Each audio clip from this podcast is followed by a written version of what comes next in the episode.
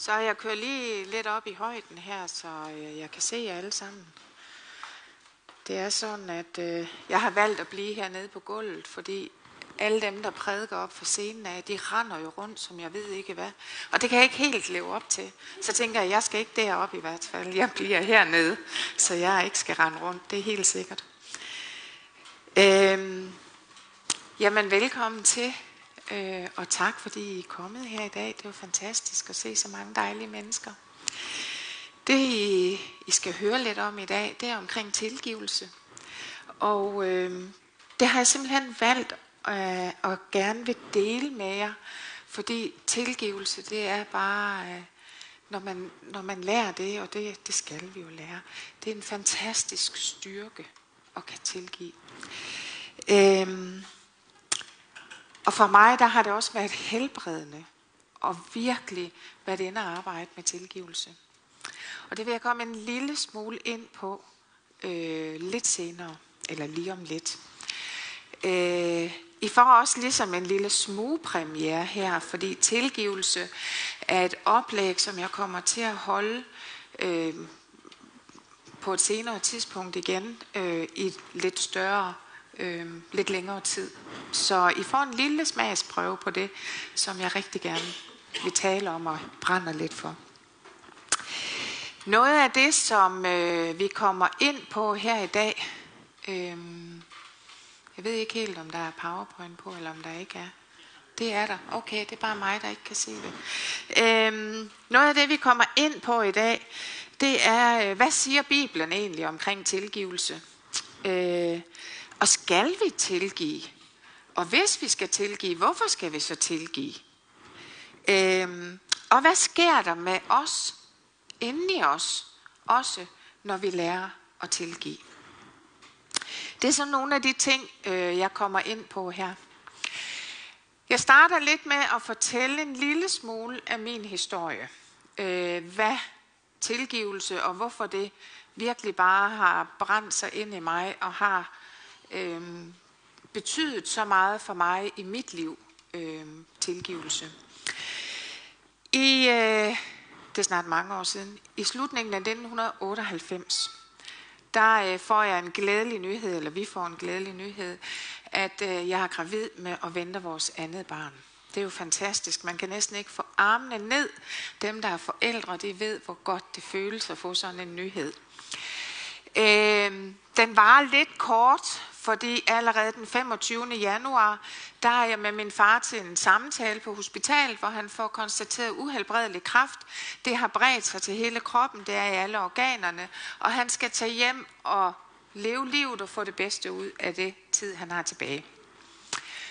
Samme aften, den 25. kl. halv 12 om natten, der ringer telefonen, og på det tidspunkt var det ikke en mobiltelefon, der var det en fastnettelefon. Og jeg troede faktisk, det var min far, der ringede, fordi han boede selv, og jeg havde sagt, du ringer bare, hvis der er noget, så har jeg telefonen ved mig. Det var det desværre ikke. Det var øh, Gerts øh, svigerinde, der ringede og fortalte, at hans mor var død af et hjertestop og kunne desværre ikke genopleves. Øh, Tre måneder senere, den 21. april, der dør min far så af hans kræftsygdom. Øh, og vi tænker, puha, det har været et hårdt start på året, men nu bliver det godt. Så den 13. juli, der øh, føder jeg Rasmus, en, søn, en sund og velskabt knægt, og øh, vi er glade, og endelig er der lys forude.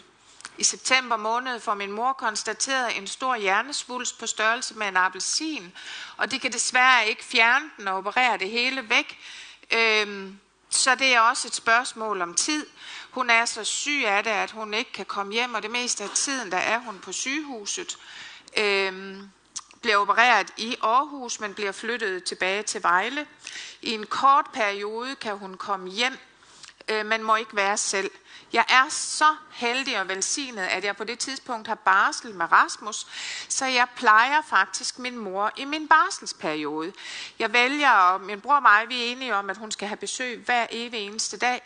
Øh, så i al den tid, hun er på sygehuset, der minimum tre dage om ugen kører jeg til Vejle sygehus, og øh, også en dag i weekenden, og min bror tager de andre hverdage, og, øh, Og så tager min søster en dag i weekenden også. Øhm, I den periode, hvor hun kan være hjemme, der bor hun hjemme hos min brors svigerinde. Og øh, jeg kører derop og er der i alle dagtimerne, mens de er på arbejde, og de tager sig over, når de kommer hjem fra arbejde af. Jeg føler mig, altså jeg er jo heldig, jeg har madpakken med til Rasmus, så det er jo nemt at tage ham med, og Louise blev jo selvfølgelig afleveret i daginstitutionen. Jeg følte mig privilegeret, at jeg kunne være så meget sammen med min mor. Jeg var ikke så gammel på det tidspunkt, og hun var ligesom den sidste, der var tilbage. Og desværre så mister vi hende den 11. april året efter i 2020. Øhm, det var hårdt. 28 år at stå alene som mor og ikke nogen nære relationer tilbage, altså nogen nærmeste pårørende. Øhm, jeg starter på arbejde igen, social- og sundhedsassistent, og øh, livet går derud af. Året efter, i 2001, der rammer jeg bunden og går ned med en depression. Øhm, og øhm, alle tænker, det er naturligt oven på det år, der har været øh, med alt det, der er foregået øh, i det her liv, eller øh, i det her år. Øhm, ja, jeg øh, er faktisk syg af, af depression i rigtig mange år, og lever på medicin, og er også indlagt et par enkelte gange. Øh, og øh, tænker at, og får egentlig at vide også, at de her lykkepiller, det skal være min følgesvend resten af mit liv. Øh, så kommer jeg i terapi, hvor jeg arbejder intenst med tilgivelse, som virkelig bliver arbejdet igennem, hvor jeg skal ind og tilgive øh, øh, både mine forældre og, og nogle ting. Og den her, det her arbejde med tilgivelse, det bliver vejen ud af min depression. Og hvordan, det kommer I til at høre lidt senere i det her. Nu skal vi først have fat i, hvad er det egentlig Bibelen siger omkring tilgivelse.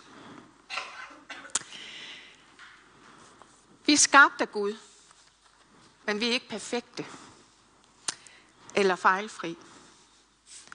Vi har selvstændig vilje og tanker, og de kan bruges både til noget godt men desværre også til noget skidt. Og derfor så går det ikke altid godt for os med at elske vores næste. I hvert fald ikke altid for mig. Jeg kan nogle gange godt have nogle tanker, jeg ikke burde have. Paulus han skriver, at det gode, som han egentlig gerne vil, det gør han ikke. Men det onde, som han egentlig ikke vil, det gør han. Når mennesker kaldes for synder, så er det ikke for at nedvurdere mennesket. Det er derimod et udtryk for, at Gud han ser realistisk på os mennesker. Og selvom det kan være hårdt indimellem at se sig selv i øjnene, øh, er det faktisk også en befrielse at blive set som den, man er. Vi er kun mennesker, og derfor så kan vi ikke kræve det perfekte af andre, men heller ikke af os selv. Fordi vi som mennesker ikke er perfekte, så hænger næste kærlighed sammen med tilgivelse. At tilgive et andet menneske er en kærlighedsgerning, og alle oplever at få brug for at blive tilgivet. Jesus fortalte lignelsen om kongen, der eftergav sin tjener en stor gæld. Men da kongen siden hørte, at tjeneren, at han havde nægtet at eftergive sin kollega en mindre sum penge, så blev han rigtig vred. Kongen havde forventet, at tjeneren faktisk havde forstået ideen. Den, som får meget tilgivet, skal selv tilgive. Derfor er det både en gave og en opgave, når vi modtager syndernes forladelse. Det læser vi i Matthæus evangeliet. Og han indleder faktisk lignelsen med beretningen om disciplen Peter, der spørger Jesus, hvor mange gange skal jeg tilgive min bror? Er syv gange nok? Og Jesus han siger til ham, det er ikke syv gange, men det er nok nærmere 77 gange, at han skal tilgive. Beretningen viser, at Gud til, Guds tilgivelse er knyttet sammen med menneskets indbyrdes tilgivelse. Sådan som vi også ser det i udtrykket i fader vor. Der står der, forlad os vores skyld, som også vi forlader vores skyldnere. Når jeg læser det her, så håber jeg nogle gange, at han, eller det ved jeg, at han nogle gange bærer mere over med mig, end jeg måske gør for mine. Så, men der står, forlad os vores skyld, som også vi forlader vores skyldnere.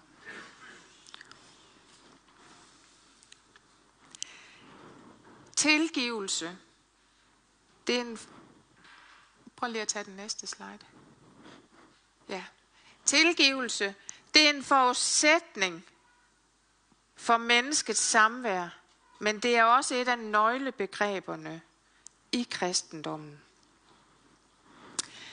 Der står faktisk til allersidst, for tilgiver I mennesker deres overtrædelse, vil jeres himmelske fader også tilgive jer. Men tilgiver I ikke mennesker, vil jeres øh, fader heller ikke tilgive jeres overtrædelser. Så det står efter fader hvor den bøn, som han har givet os, at vi skal tilgive. Og som sagt, så er det en forudsætning for menneskets samvær. Men det er også et af nøglebegreberne i kristendommen. Jesus, der i sin forkyndelse tilgiver menneskets fejltrin, dør ifølge Paulus på korset for alverdens synder. Han dør for dig, og han dør for mig. Og han bringer dermed det ultimative offer. Det vi må gøre, det er at bekende vores synder. Hvis vi bekender vores synder, er han trofast og retfærdig. Så han tilgiver os vores synder og renser os for al uretfærdighed. Det værste fortæller os også, at vi må bekende, derfor har jeg streget over, bekende vores synder for Gud. Ordet bekende, det betyder at være enige i. Når vi bekender vores synder for Gud, så er vi enige med Gud i, at det var forkert, at vi har syndet. Gud han tilgiver os kontinuerligt gennem bekendelsen på den baggrund, at han er trofast og retfærdig. Han er trofast, fordi han tilgiver syndere, hvilket han har lovet os at gøre for alle dem, der tager imod Jesus Kristus som sin frelser. Han er retfærdig ved at tilregne Kristu betaling for vores syndere.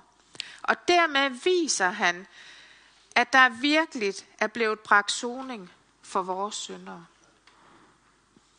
Samtidig så peger 1. Johannes brev 1.9 på, at tilgivelse på en måde afhænger af, at vi bekender vores syndere for Gud. Og hvordan hænger det sammen? Hvis alle vores synder er blevet tilgivet, når vi tager imod Kristus som frelser, hvordan hænger det så sammen?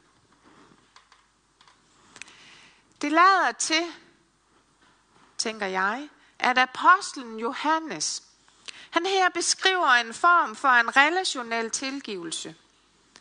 Hvad angår vores stilling, så bliver alle vores synder tilgivet i det øjeblik, vi modtager Kristus som frelser. Denne stilling som tilgivende garanterer os vores frelse og løftet om et evigt hjem i himlen. Når vi dør og skal stå foran Gud, så vil Gud ikke nægte os adgang til himlen på grund af vores synder. Det er vores stilling som tilgivende.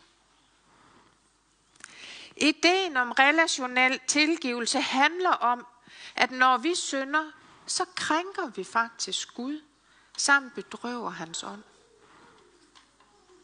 Selvom Gud i sidste ende har tilgivet os for vores synder, vi begår, så fungerer det stadig som en blokering eller en forhindring i vores forhold til Gud. En lille dreng, som begår en synd imod sin far, bliver ikke smidt ud af familien. Det gør de heller ikke af deres mor. En gudfrygtig far vil tilgive sine børn betingelsesløst. Samtidig kan der ikke være et helt godt forhold imellem far og søn, før forhold det bliver genoprettet. Og det kan først ske, når et barn bekender sin fejltrin over for sin far og siger undskyld. Det er grunden til, at vi bekender vores synder over for Gud.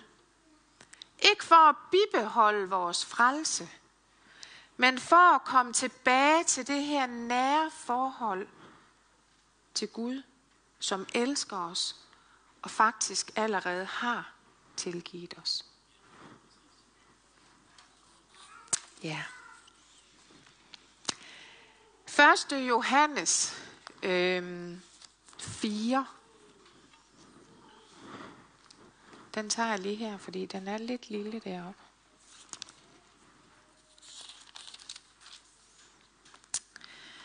Der står der fra vers 7. Mine kære, lad os elske hinanden, for kærligheden er Gud. Og enhver, som elsker, er født af Gud og kender Gud. Den, der ikke elsker, kender ikke Gud, for Gud er kærlighed. Derved er Guds kærlighed blevet åbenbart i blandt os, at Gud har sendt sin enborgne søn til verden, for at vi skal leve ved ham. Deri består kærligheden, ikke i, at vi har elsket Gud, men i, at han har elsket os og sendt sin søn som et sonoffer for vores synder. Mine kære, når Gud har elsket os således, skylder vi også at elske hinanden.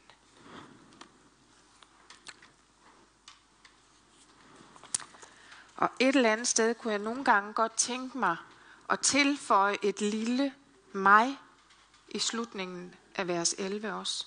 For vi skylder os Gud at elske os selv.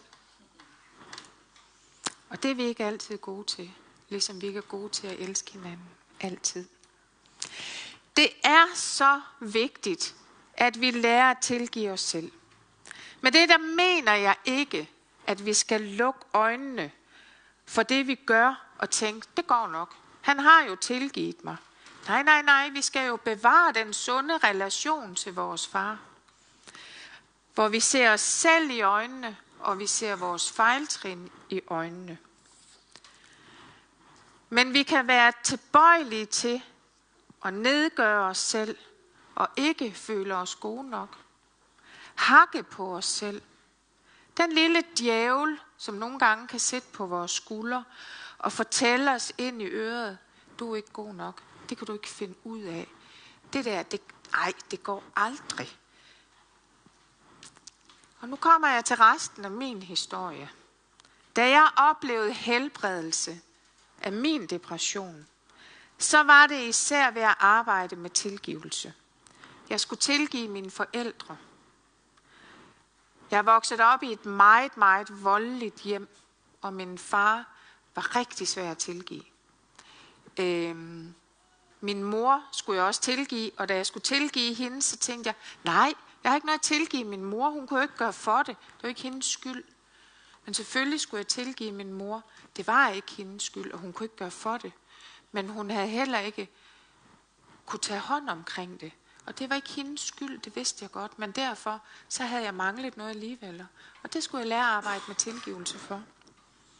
Der var også andre, jeg skulle tilgive. Men vigtigst af alt, eller ikke vigtigst af alt, men jeg skulle også tilgive mig selv. Fordi jeg som barn havde påtaget mig noget af skylden. Jeg havde taget noget skam med i rygsækken også, samtidig med den her skyld. Og det har jeg simpelthen fået lov til at slæve rundt i alle de her mange år i min rygsæk som en byrde. Og det havde fået lov til at gro ind under overfladen i alle de her mange år i min rygsæk. Og det gjorde, at jeg havde et rigtig lavt selvværd. Så hvis der var nogen, der sparkede mig bag i på det tidspunkt, så vendte jeg mig rundt og sagde, tak, vil du ikke godt være sød og gøre det igen. Fordi det var den indstilling, jeg havde af mig selv. Men da jeg lærte at tilgive, og få alt det her vendt rundt, der var det ligesom Pinocchio. Jeg følte mig inden da måske ligesom Pinocchio. I ved, han har snore i sig, som ligesom styrer ham, hvad han skal. Og på den måde så fik andre mennesker, og på det her tidspunkt var mine forældre døde. Men der fik de stadigvæk lov til at styre mit liv, fordi jeg havde det her selvværd, fordi jeg havde den bagage med i min rygsæk. Da jeg lærte at tilgive, der klippede jeg de her snore, så der ikke var nogen, der kunne få lov at styre mine følelser og mine tanker mere. Og det gjorde, at jeg blev sat fri. Tilgivelse er så stærkt, når vi lærer at bruge det rigtigt.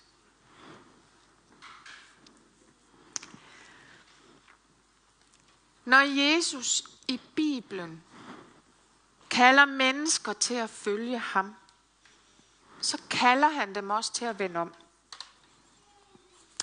At blive kristen kan sammenlignes med at dreje ind på en ny vej. Det er en vej, hvor man følges med Jesus. Det er en vej, som ender i en fuldkommen verden, som Gud en dag skaber. Når jeg vælger at følges med Jesus, kan jeg ikke samtidig insistere på, at jeg selv vil bestemme alting. At jeg aldrig vil gå på kompromis, og at mine, eller på kompromis med mine ting eller mine præferencer. Mange af mine interesser og præferencer kan fint harmonere og følges med Jesus.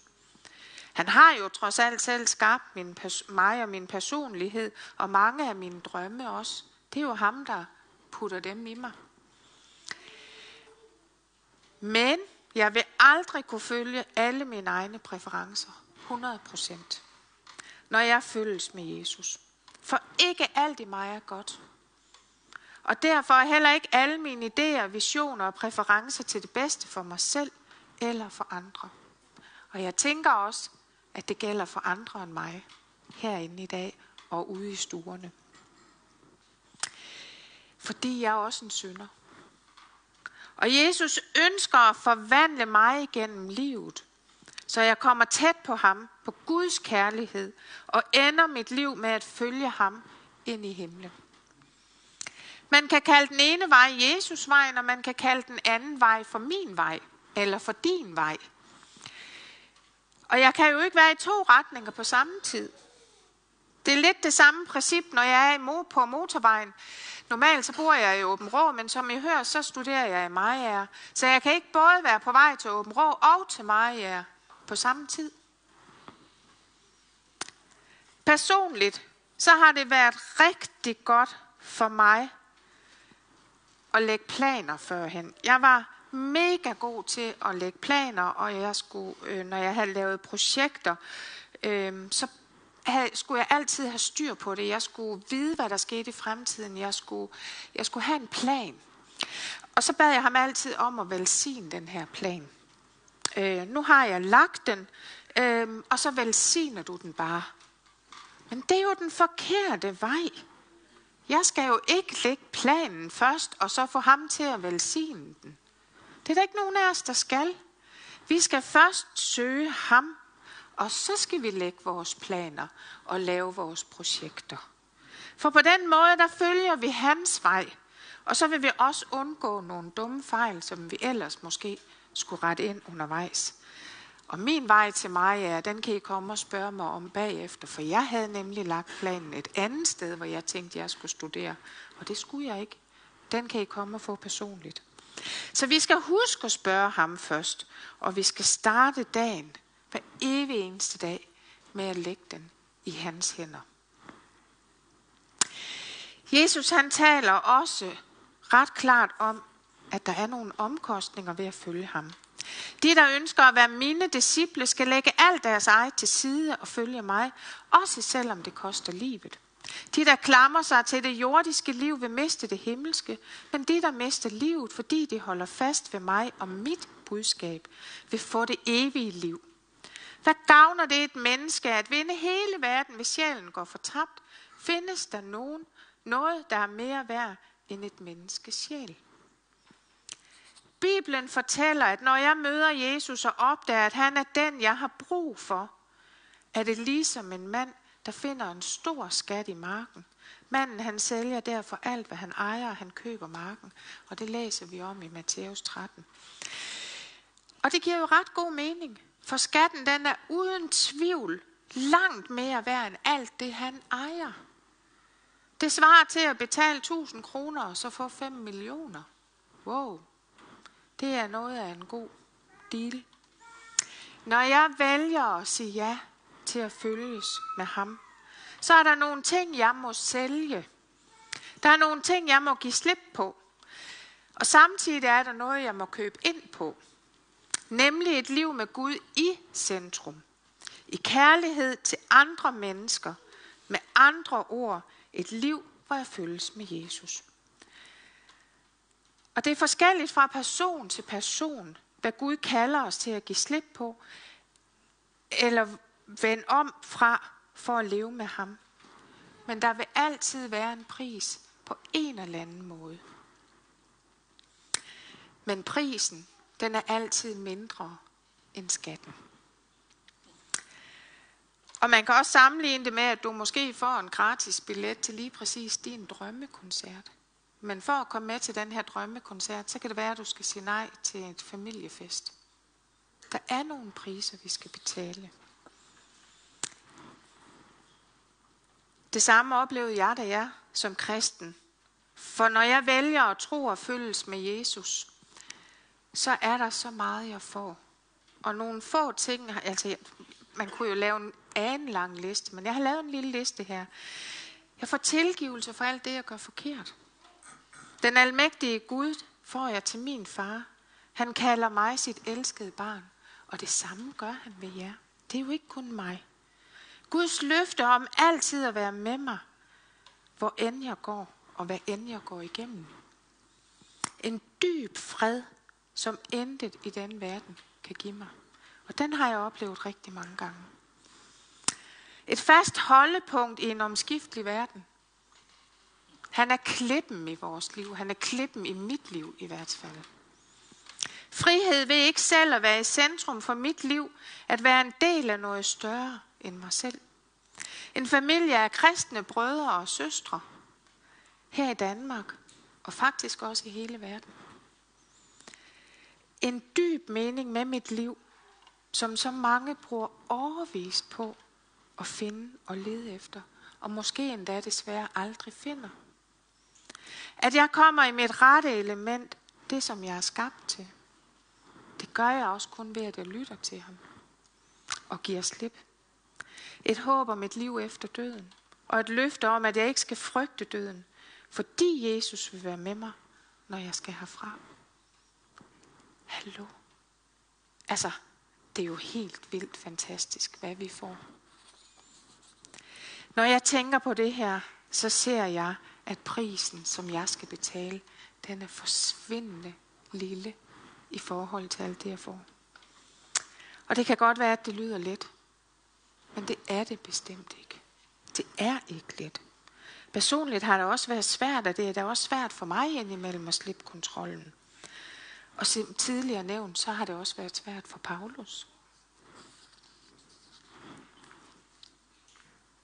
Heldigvis så handler det ikke om, at vi skal leve et perfekt liv, at vi skal være perfekte. Det handler heller ikke om, at vi skal være bedre end andre. Vi handler alle sammen forkert. Det gør jeg. Det gør I. Det gør alle kristne. Det gør alle mennesker. Det må vi igen og igen bede om tilgivelse for. Og det er en helt naturlig del af at være kristen og følge Jesus. Kravet for at følge Jesus er ikke et perfekt liv. Det er et liv, hvor vi har Jesus i fokus. Det er et liv, det perfekte liv. Det har Jesus levet for os. Så vi kan kun blive frelst ved at tro på ham. Intet vi gør kan lægges til eller trækkes fra det, som han har gjort. Men der er forskel på at sige ja til Jesus og kæmpe for at leve et liv, hvor du følger ham, og så sige ja til Jesus, men stadig insistere på at gå din egen vej. Luther han øh, har et fantastisk citat, synes jeg. Øhm. Du kan ikke hindre fuglene i at flyve over dit hoved, men du kan hindre dem i at bygge rede i dit hår. Med det der mener han, at synd, for eksempel egoisme, grådighed, ligegyldighed og meget, meget mere, det vil være til stede i alle menneskeliv. Fordi vi ikke er perfekte, og fordi vi lever i en brudt verden. Og det afskærer os ikke fra at være kristen og at leve med Jesus. Han kom jo netop til syndere. Men vi kan kæmpe for ikke at invitere synden ind og give den gode vækstbetingelser. At bygge rede til vores egoisme, grådighed eller ligegyldighed eller noget helt, helt andet. I stedet så skal vi kæmpe imod og tage vores forholdsregler, så synden ikke trives. Det er det, Jesus han kræver af os, at vi skal prøve. Og jeg ved godt, at det ikke er en enkelt og en let beslutning. Og det ved Jesus også godt. Og her der vil jeg minde om, hvis ikke, at du er troende, eller hvis du synes, det er svært, eller noget, der er svært, så vil jeg minde dig om, at du altid kan komme til Jesus. Også med dine frustrationer og dine forvirringer. Heldigvis kan vi komme til ham med alting. Du kan fortælle ham, hvordan du har det. Og du kan fortælle ham, hvad du har brug for. Og hvis du ikke kan sætte ord på, er det også helt okay. For han ved det faktisk allerede. Så vi behøver ikke altid at sætte en masse ord på. Og du skal ikke leve et perfekt eller fikse dig selv, før at du kommer til ham. Det hjælper han dig med. Det kan også være, at du har brug for en ufordømmende eller en uforpligtende snak med en præst eller med en anden kristen. Og så er du jo velkommen til, både her bagefter gudstjenesten, men også senere hen, at tage kontakt. Ja. Yeah. Efter øh, nadvånden, som vi skal have her om lidt, jeg øh, slutter af med at bede en bøn lige om lidt, så øh, vil der også være mulighed for forbøn her på min venstre side og jeres højre side. Øh, så benyt det. Tag imod muligheden. Der vil også være mulighed for forbøn for jer derhjemme.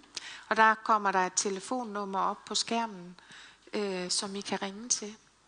Så brug det. Benyt jer af det. Og hvis jeg, som sagt, at der kommer noget senere hen, så benyt jer af, at vi er en familie. Øh, grib fat i en, som du har tillid og tryghed til. En præst eller en anden, som du har brug for at snakke med.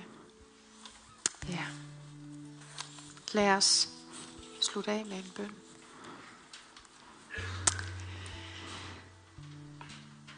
Tak Gud. Tak Gud, at det er dig, der har skabt os. Det er dig, som kender os meget bedre, end vi kender os selv. Og du ved, hvad der er bedst for os. Du er den Gud, der elsker os med en evig kærlighed, og som gav sin egen søn for, at du, eller for at vi, kunne få et evigt liv. Du er den Gud, hvis hjerte bliver knust, når vi går vores egne veje, fordi han så brændende ønsker, eller du så brændende ønsker at være sammen med os og give os alt, hvad vi har brug for. Vi kan godt føle, at der er ventetid i det her liv, hvor tingene kan være svære. Men når vi tror på dig, så ved vi også, at det er værd at give slip på nogle vaner, nogle længsler eller en livsstil, som kan virke så vigtig for os lige nu. For skatten, der er foran os, den er meget større. Det kan være en kamp, men Jesus han ønsker at være med dig og være med os i den her kamp. Han blev selv fristet til at gå sin egen vej, ikke Guds vej. Så han ved, hvordan det er, når det trækker allermest i at gå den anden vej, som du selv vil. Eller som din kære, din kollega eller samfundet, familien måske synes, du skal gå.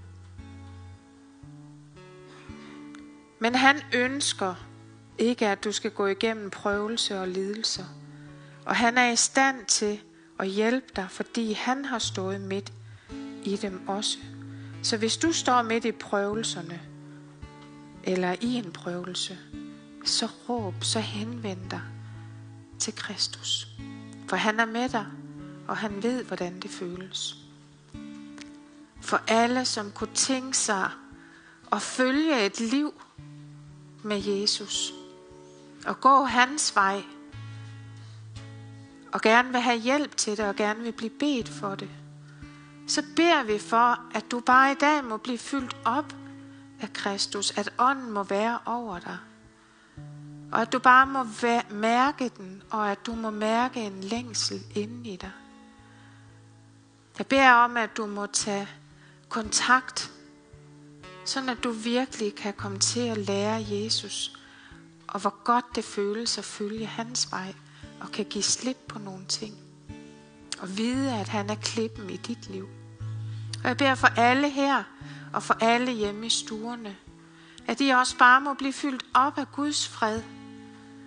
At I må føle en længsel efter ham. En længsel til hver evig eneste morgen at søge ham først. Og lægge livet i hans hænder. Læg dagen i dag, dagen i morgen og dagene der kommer i hans hænder. Bed hver dag om, at du må blive ledt hans vej. At du må få hjælp til at tilgive dem, du møder på din vej. Og måske tilgive nogen, som du har med i bagagen, så du kan opleve at blive sat fri. Tak, far, fordi at vi kan stole så meget på dig og lægge det hele trygt i dine hænder. Tak for, at vi ikke skal være perfekte, men vi kan komme til dig lige præcis som den vi er. Tak, Jesus. I dit eget